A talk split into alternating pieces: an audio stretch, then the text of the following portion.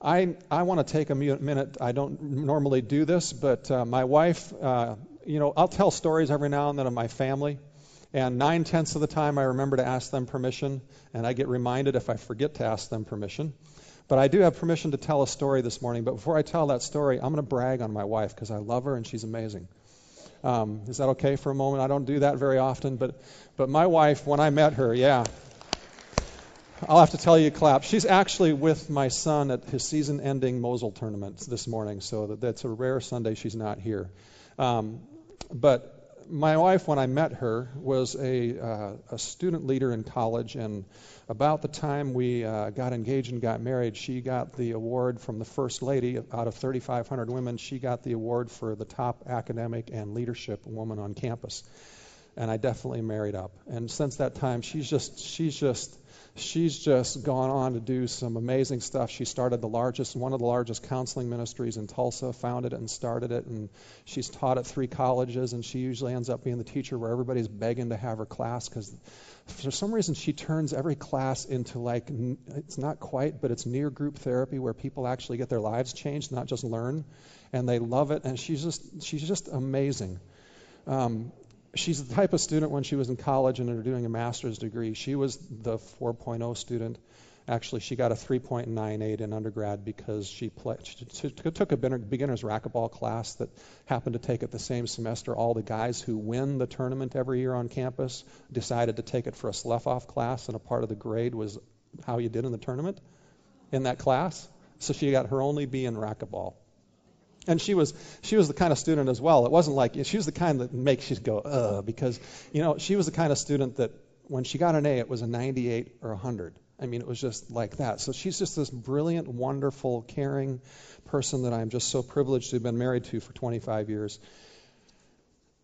But she has this one amazing weakness. I get these phone calls on a regular basis from her. Honey, I'm lost. Can you get me to where I need to go? And I'll, you know, the first question is, okay, where are you? She goes, well, I don't know. Well, drive long enough so you can tell me what street you're driving on. She goes, okay, so I'm driving on Dublin Granville. And I say, well, which direction you're going? She goes, well, it's cloudy, and even if it wasn't, I probably wouldn't be able to tell you which direction. I think I'm going north. so I don't have to explain that one, do I? And she's the type of person, even when you're with her, when you tell her turn left or right, she takes both hands off the steering wheel and goes, Which hand's my ring on? so she can figure it out. She's just spatially challenged. And it's so difficult, especially on the phone, to give somebody directions when they don't know where they are. And today's message is all about locating where you are and starting there. It's kind of one of those duh titles, you know. I mean, I'm the one who made it up, but it's kind of one of those duh things. Locating where you are and starting there. Like, really? That's a brilliant statement, isn't it? But so often we go through life at the speed of busyness. And we just keep going and we go and we go and we go and we never pause to locate where we're at we kind of avoid it. We, we kind of run through the day and we kind of go, oh man, I'm not really doing great as a parent here. I didn't do this well. Or, oh man, I messed this up at work. Or, sheesh, I'm not doing great as a spouse. And, and I could really, we don't really pause a lot to locate where we are in our lives with God, with our relationships with other people. And it becomes very difficult for us to get where we want to go if we don't know where, where we're starting from.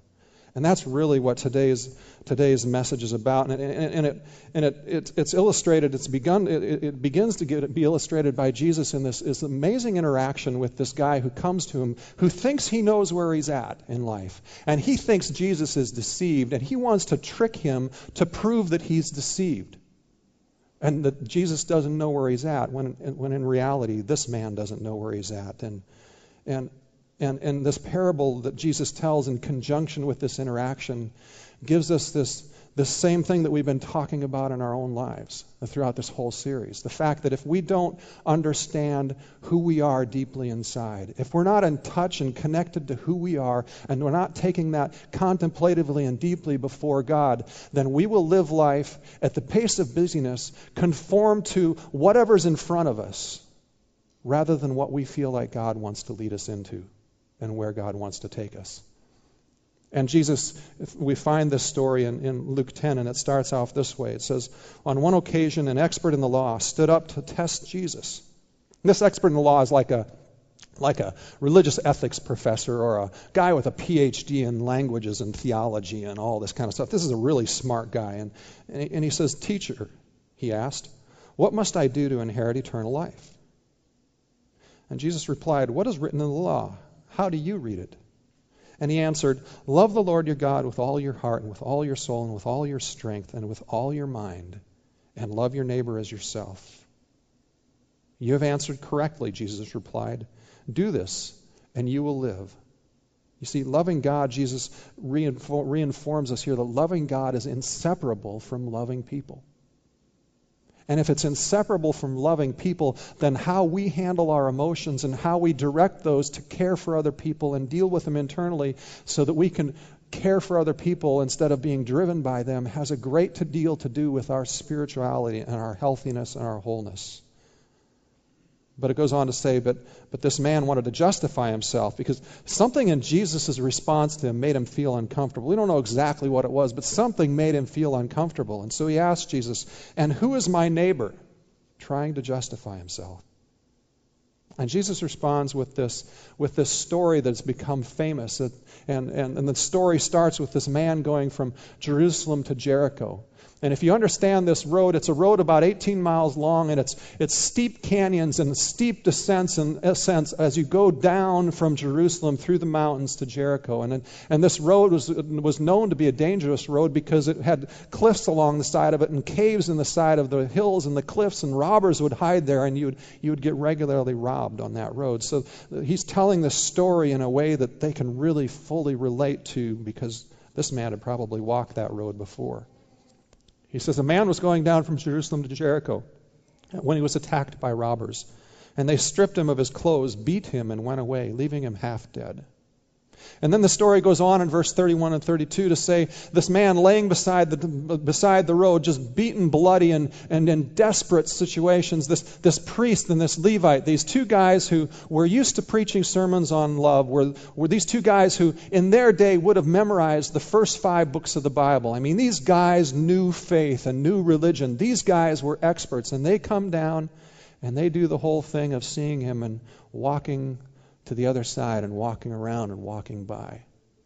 And we don't know really from the story at all why they did that. It could have been a number of reasons. It could have been they were busy and they were hurried and they, they didn't have time. It could have been they felt overwhelmed by the, the, the amount of need and not knowing how to care for it. It could, have, it could have been some sort of a religious thing that they felt like if they touched them, they'd become unclean. We don't know what it was.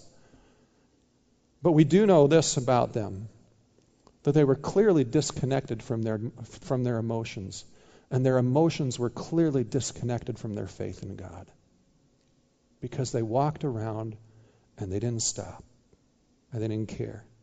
And then Jesus goes on to talk about this Samaritan who stops and picks him up and bandages his wounds and takes him to the inn and pays for the guy's expenses and leaves him there and says, Take care of him and I'll come back and if there's more, I'll pay for more as well. And, and the shock of this parable that Jesus is telling is the fact that he makes this Samaritan the hero.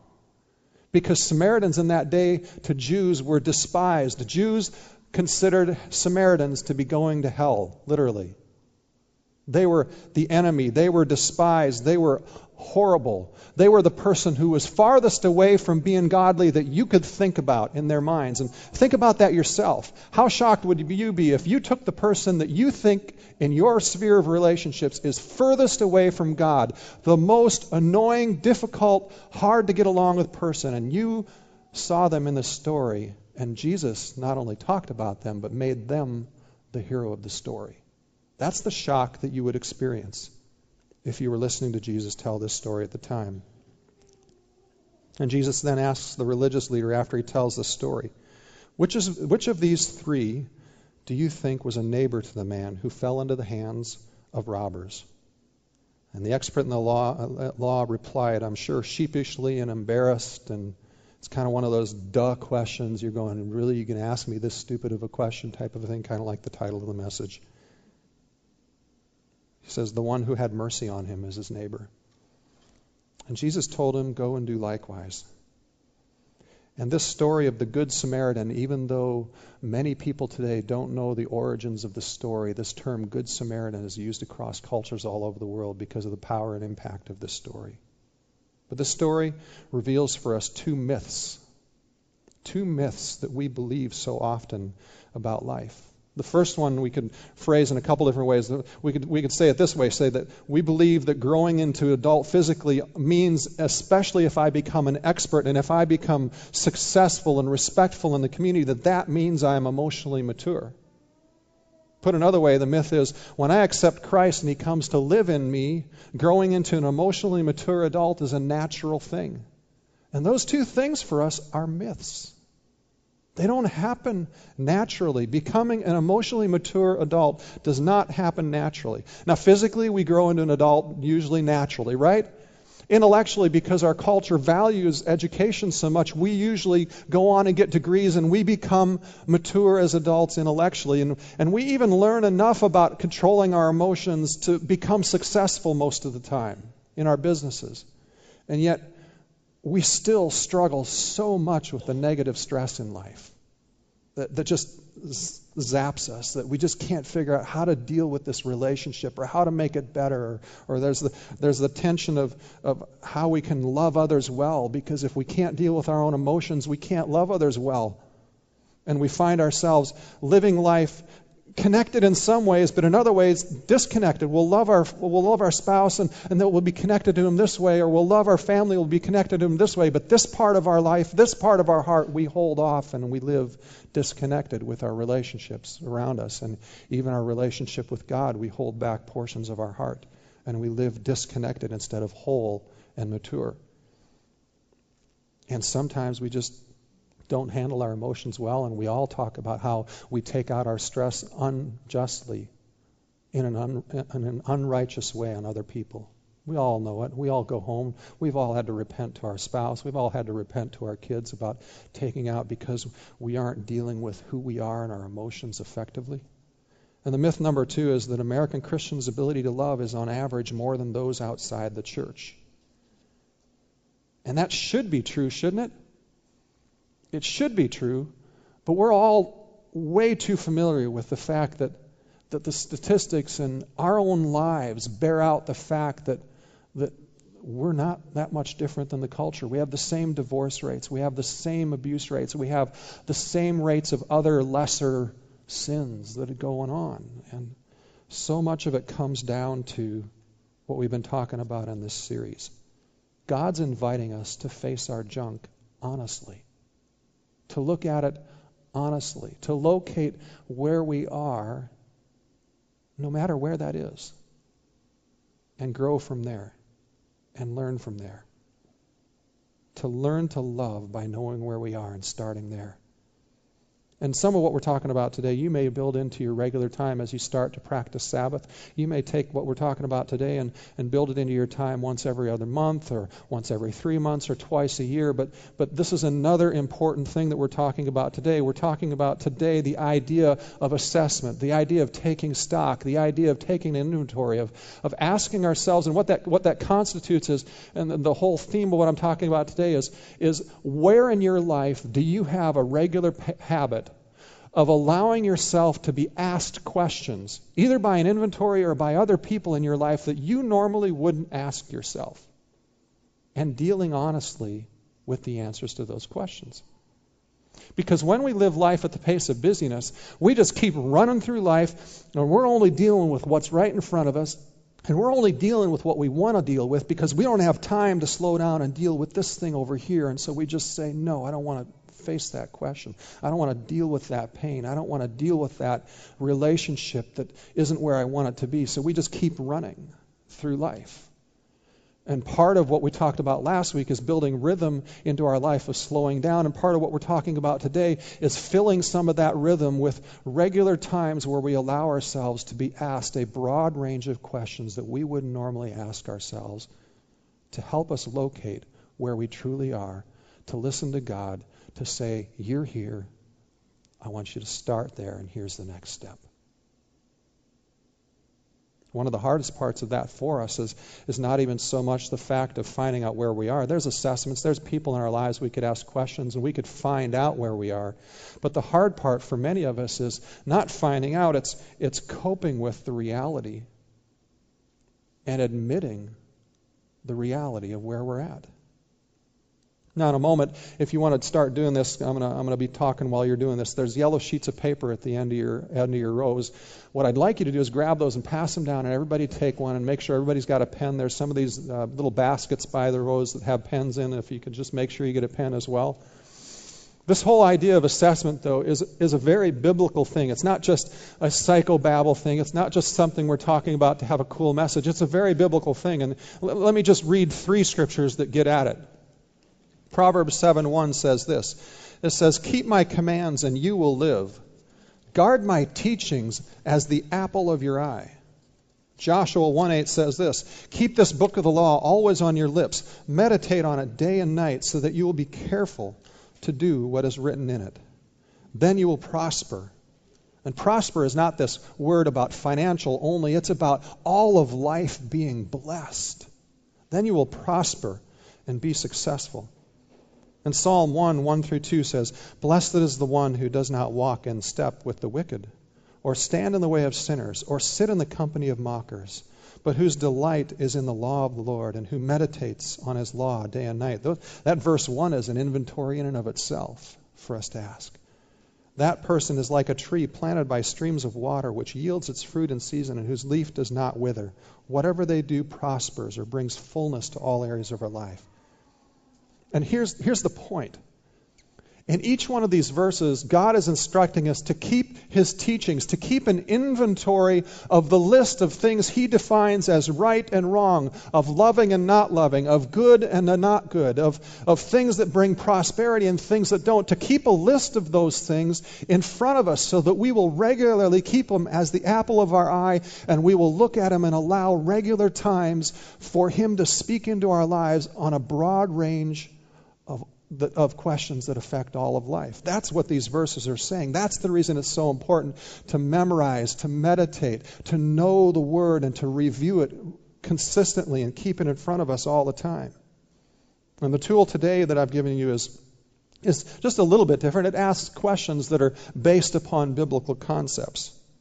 And I want you to take just a moment. We're going to take about two to three minutes of silence. And I want you to actually take the inventory. And on the first page with all the questions, I think there's 13 questions maybe.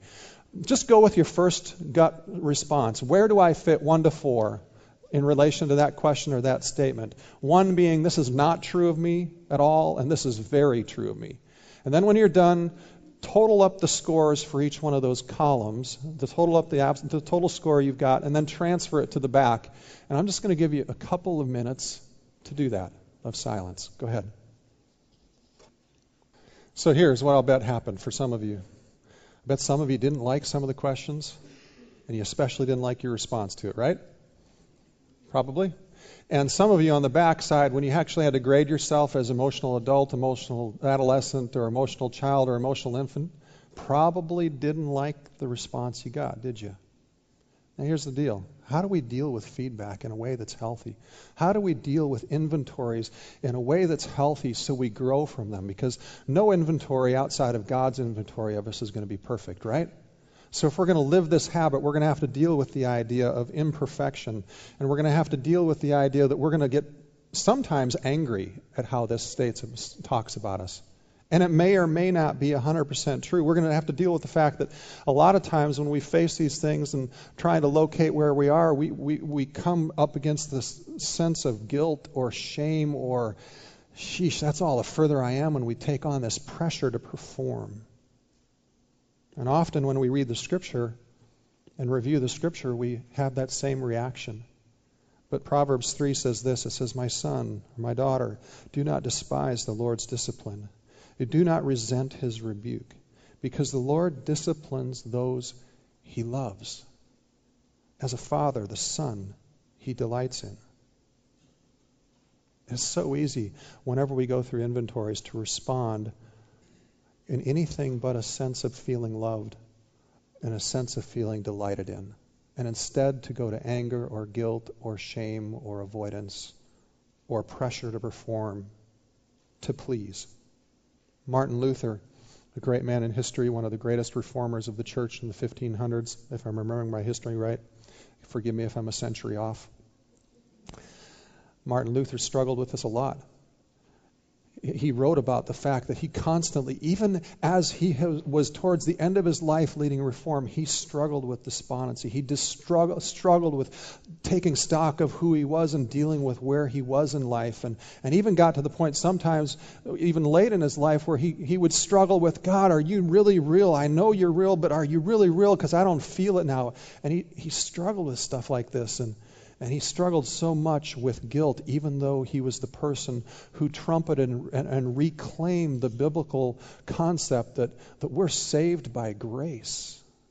Unmerited grace, that God loves us so much that we're saved by grace. And he preached that all his life, and yet he struggled with this idea of falling prey to guilt and shame whenever he looked, took stock of his own life.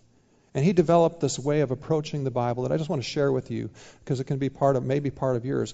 Because when we read the Bible, we all we all get a sense of instruction, or maybe when we do an, an inventory, it'll give us a sense of instruction, and some of it's right, and, and, and we we need to write that down. So his way of going about doing inventory and reading the Bible was to write down what he thought God was saying to him, what God was asking him to do, expecting God to speak to him and change his life every time he approached him.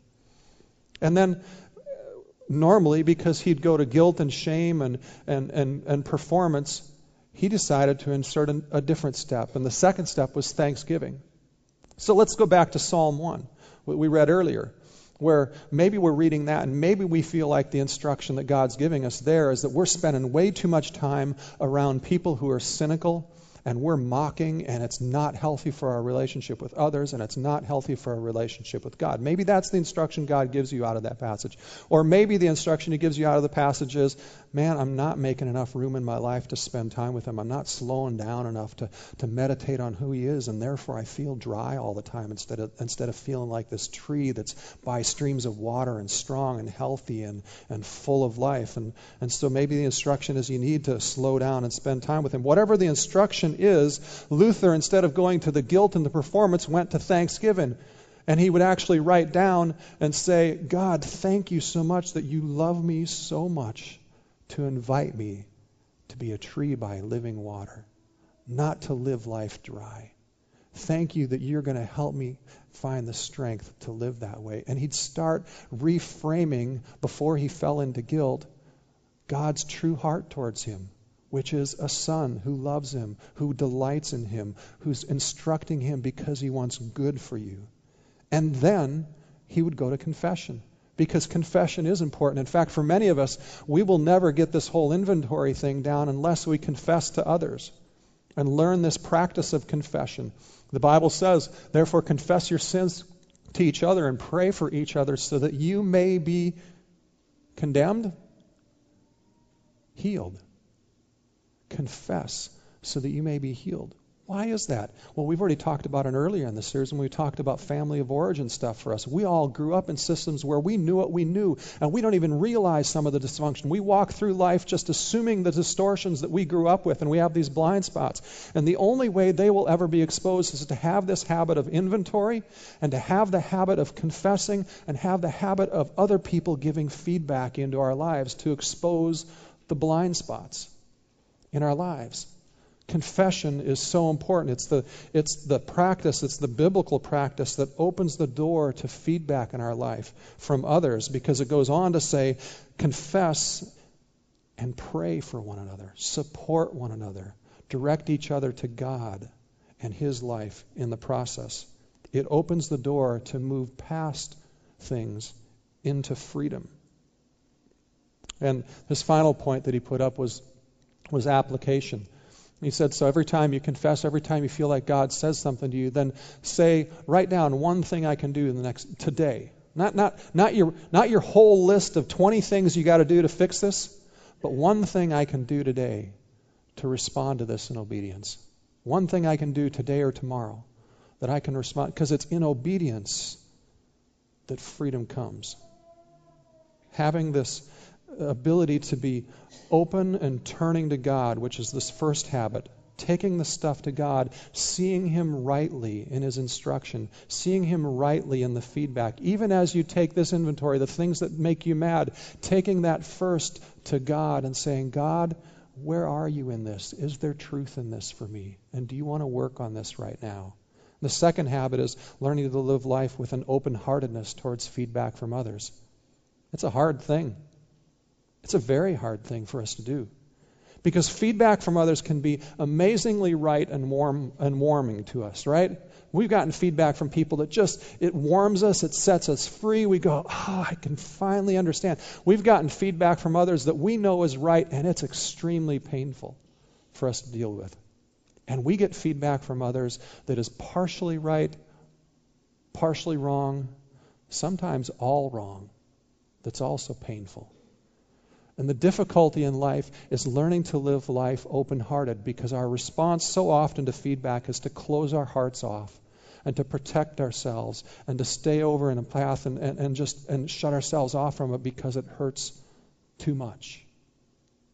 And God's inviting us to an open heartedness.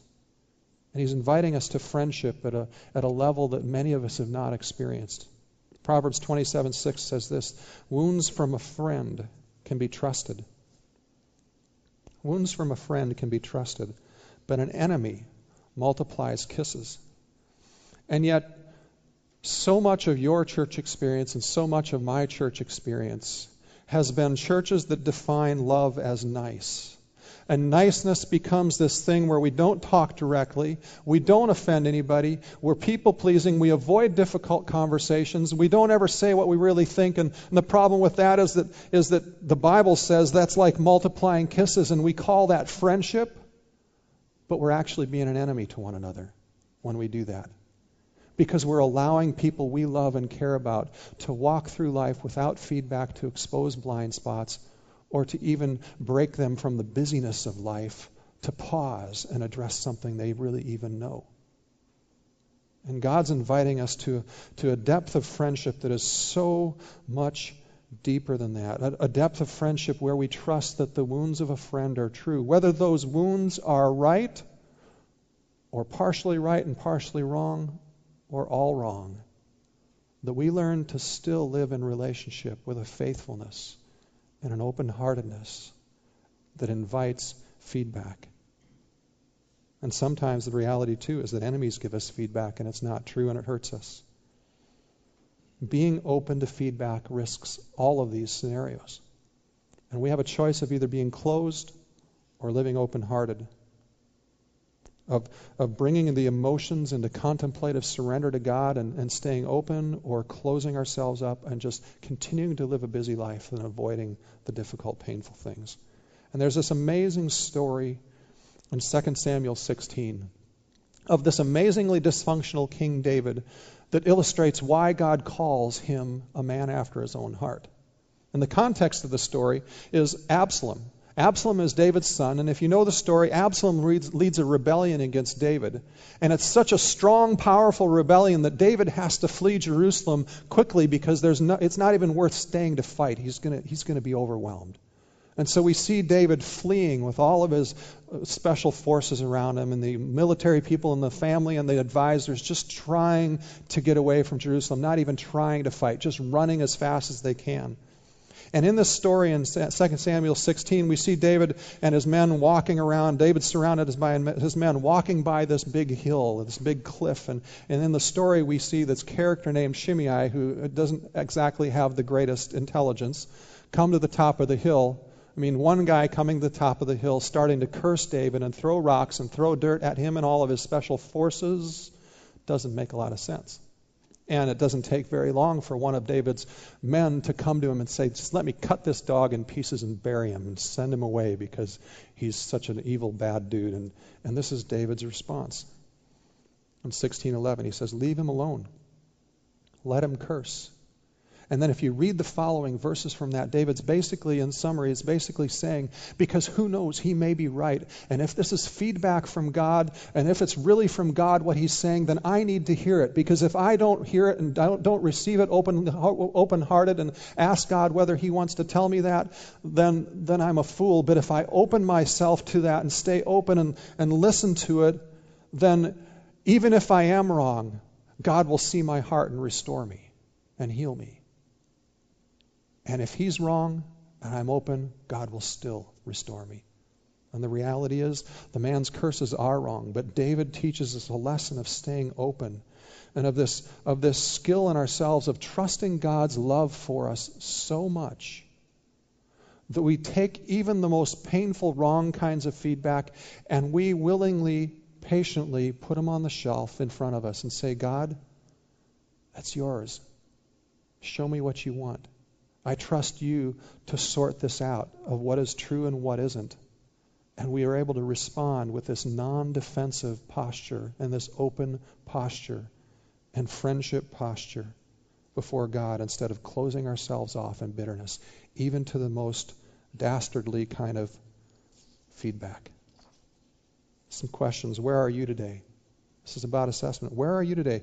We've talked about emotions as a gift from God and the fact that we need to learn to take time to feel them. Where are you in being aware of your emotions and, and actually allowing yourself to feel the good, the bad, the ugly, the beautiful in your emotions? Where are you in the dark times when, when God doesn't seem to be there and the questions far outnumber everything and you just don't know where He is and don't know the answer? Are, are, are you staying, pressing in? Are you staying close to Him even though you don't feel anything? Are you pressing through that or, or are you running and avoiding? Where are you in that? Where are you in your family dynamics that we talked about in terms of being able to assess how did my family actually deal with emotion and conflict and how did they express love and withhold love and how has that impacted me? Where are you in understanding that and, your willingness to take a look at that? And how does that affect you in the way you express emotions and deal with them?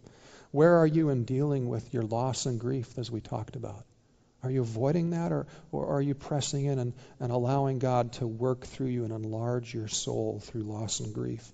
Where are you in building a healthy rhythm in your life? Of regular stops throughout the day, the daily office, to pause and, and allow God's space to work? Where are you in regard to Sabbath and taking time off to rest and, and experience the joy that God wants to give you and contemplate and allow Him to speak in silence and quietness to you? Where are you in your regular habits of, of taking stock of where you're at, of locating where you are? Realistically, honestly, allowing yourself to have questions asked of you that you don't normally ask of yourself and asking God, where are you in this? Being open hearted to feedback requires that we're honest and open with one another. It requires that we confess to one another and we pray and we, and we support one another, even, if, even when the feedback's wrong, that we stay open in relationship. It requires that we, we're lovingly direct to friends instead of multiplying kisses because we're afraid of the difficult conversations and being enemies. It requires that we're faithful in feedback to friendship. It requires that we, it ultimately requires that we settle this issue in our own lives of, of are we really surrendered to God? Do we trust that He can take all those things and sort them through for us? Do we trust that He's a good Father who wants to discipline us because He loves us, because He delights in us, because He's smiling at us? Have we really settled those issues with God? Let me pray. Lord, thank you that you are that loving Father to us.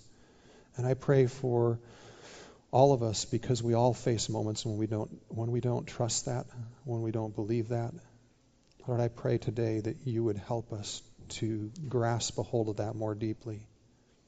And Lord, for for all of us that you would help us to locate where we are, that you'd help us to locate the areas of our life where we're disconnected, where we're holding ourselves separate from you or separate from others, and allow us Lord, teach us, lead us to open those areas of our lives up. Teach us to trust you in the midst of feedback, to not be scared of it because of embarrassment or shame. Teach us, Lord, to live open hearted, that we would be a people who really know friendship well with you and with one another. In Jesus' name, amen. If you're here and you'd love somebody to pray for you, we would love to do that. There'll be some people hanging out around here who will do that for you. Otherwise, would you do this? Would you grab a bunch of these and throw them in uh, Halloween candy bags and start inviting people to Christmas? And would you uh, sign up and be a part of the Election Day outreach? Let's bless our community as God blesses us to be better friends. God bless. Have a great day.